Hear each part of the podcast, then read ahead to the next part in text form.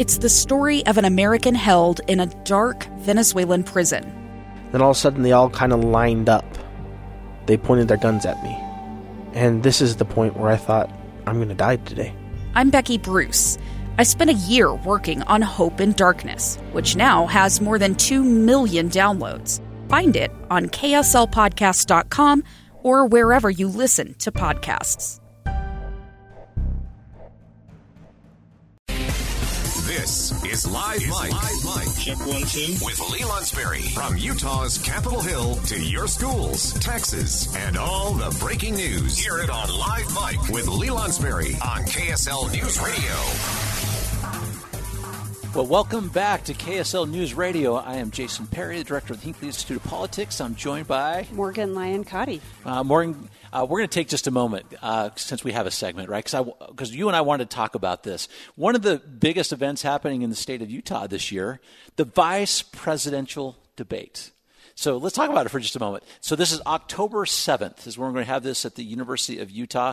Um, I know a lot of people in Utah are hearing about it now, so I thought maybe it'd be helpful if we if we talked about it for just a moment uh, about what's happening and what to expect. But but maybe I could start off for a second too, talking about how we got it. You remember two years ago? This has been a long journey. We and we get this question a lot, um, especially after the announcement was made that Kamala Harris would be Biden's VP pick, and people are excited about this matchup, about a Harris Pence debate.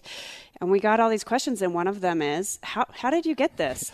and the best way to describe it is like it was a mini Olympics bid. Yeah, it was. There was people coming and visiting campus and having to prove that we are a world class institution that can do this. That's totally right. Uh, not many people know even how you get this. It's not just wanting it, which is what's interesting uh, because we certainly did. We started with our great partners, the Utah Debate Commission, a couple of years ago, trying to work on getting this event to the state of Utah. And what many may not know is this: every one of these debates, there are three presidential debates and one vice presidential debate. There's only one of these. And uh, it's all controlled by the Commission on Presidential Debates. This is the one nonprofit organization that is responsible for these debates and they're the only ones that occur, and this is the commission that takes care of these. And so, so we, and, and Morgan, you're part of this, Utah Debate Commission, others, uh, went forward and, and, submitted an application, like you said, a little bit like you try to do for a, an Olympics. And uh, we, we put in for this. Our great legislature was behind this entirely, not just in terms of their support, but also financially, as they've been helping us to do this. Great, great uh, shout out to our legislature, uh, particular uh, you know, uh, Speaker of the House, Brad Wilson, and uh, President Stuart Adams, who helped get some of this funding for this. Um, but you put in, and you don't know what you're going to get. That's the interesting thing. You really don't. And everybody, the idea is that you want the first presidential because that has the highest viewership. So if you can think four years ago, there's that big first presidential, and then they sort of had that town hall one. And then the last one is the foreign policy the one, foreign policy. which is the lowest viewer. So we were all excited. We felt really good. We were really the only Western institution or Western state that was applying, and then we just had to wait to see yeah. what we were going to get. Yeah, what's interesting about that because you know, you know, they, in fact, when they, when you when you submit your bid for it, they say you could get one of these three presidential, but you could get the vice presidential debate, and uh, you know there's the but could, which was interesting because you know we said, well, whatever, it's going to be great. But when it was announced that we're getting the vice presidential debate, some people contacted me and they said, well, it's it's not the big show, but it turns out it's the big show. It is the big show. Why is that? You think? I think. Well, I people know Donald Trump and Joe Biden so well at this point, and we've seen them hash it out before. Maybe not on a debate stage, but we certainly know what they'll say to each other. Um, and there's been some some movement and some controversy with some of these presidential debates because of um, COVID 19 and them having to move. So I think at this point we're feeling some relief we didn't get those and just excitement because this is historic. We have the first woman of color uh, as running as a VP.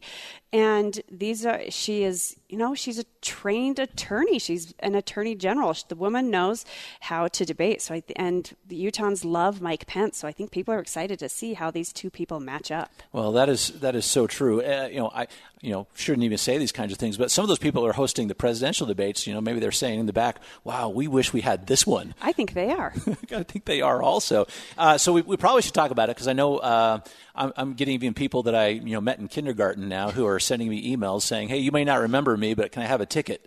Uh, yeah, not so easy, right? It's not so easy, and we should we should also say that we're assuming that those are the two people that will be on the debate stage, but it's actually not set yet. The Commission on Presidential Debates are the ones who set the polling threshold, and we will see. We're assuming it will be those two, but you we saw this in the 90s with uh, Ross Perot making it onto yeah. that debate stage. You can have a third person up there. Yeah, that's what's so interesting because you you know this here at the Hinckley Institute because we're helping to do most of the planning and the leading of this effort in the state, but almost immediately start talking about the Republican and the Democrats and like our libertarian candidates, you know, uh, uh, affiliates out there start saying, wait a second, there's a third one. So it's technically possible. It's definitely possible, and we hear you. We've seen, we've gotten your calls and your letters and your text. And even going back, because we just had Scott Howell, of course, on the program a moment ago. He he helped start this. Scott was in those original discussions. Yes, he, he certainly was. He was. So we finally got to this point. It's going to be very student focused, uh, without question, in terms of who's participating. But we're also doing some interesting things too because of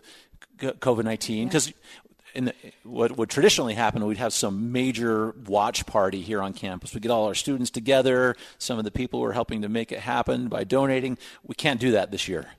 We can't, and so we're trying to think of how do we engage as many people remotely as possible. And Nena Slighting with the Utah Debate Commission is really engaging K through 12 students. We're having an essay contest where people can write their uh, students can write their own debate question and submit that. We're working with our university partners to make sure this is in classes, and then we're also trying to think through the technology of how can we try to have debate watch parties together. How can we use Twitter and some of the other amazing technologies that we've used to work from from home to engage with yeah. each other on debate night.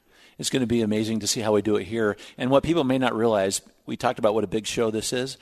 They're, they're estimating over 100 million people from around the entire world will be watching this event, and every one of those programs, every everything that happens there will be brought to you from the state of Utah and of course the University of Utah. But to the state of Utah, this is a chance to showcase, and we're thrilled to have this event. Yeah, we're so excited. All right. Thanks for spending a minute on that because it's just such a big deal, Morgan. Thanks for all your help with this also. When we come back, we're talking to Senator Luz Escamilla. She's doing some groundbreaking work in, on police reform in the state of Utah. So please come back.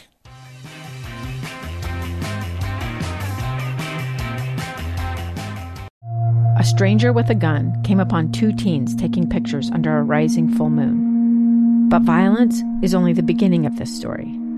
Sometimes I thought, there are no miracles. Yeah, there are, and this is a big one. I'm Amy Donaldson, and I've spent my career talking about how lives are undone by violence. The Letter is a podcast about how lives are remade.